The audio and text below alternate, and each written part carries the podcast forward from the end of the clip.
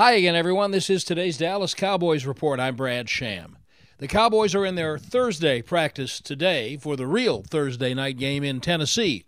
And now some folks are apparently concerned not only about the Cowboys' run defense, but about the pass rush. That was what carried the team for the first month. Now they have one sack in the last three weeks, and that worries some, but not Coach Mike McCarthy. Well, I'm not concerned about our pass rush. I think I think the only people that need to be concerned about our pass rush is who we line up against. So, I mean, that's that's the facts of the matter. Uh, I mean, you know, our ability to get pressure and, and things like that. You know, we, we need to stop the run. Uh, that, that's the starting point each and every week. We know that. Uh, but, yeah, we, we have multiple players that can can put heat on the quarterback. So, uh, I think there's a lot more than just sacks. The Cowboys have no new injuries coming out of Saturday's game with the Eagles and could get Jake Ferguson and Sam Williams back this week. That's today's Cowboys Report. I'm Brad Sham.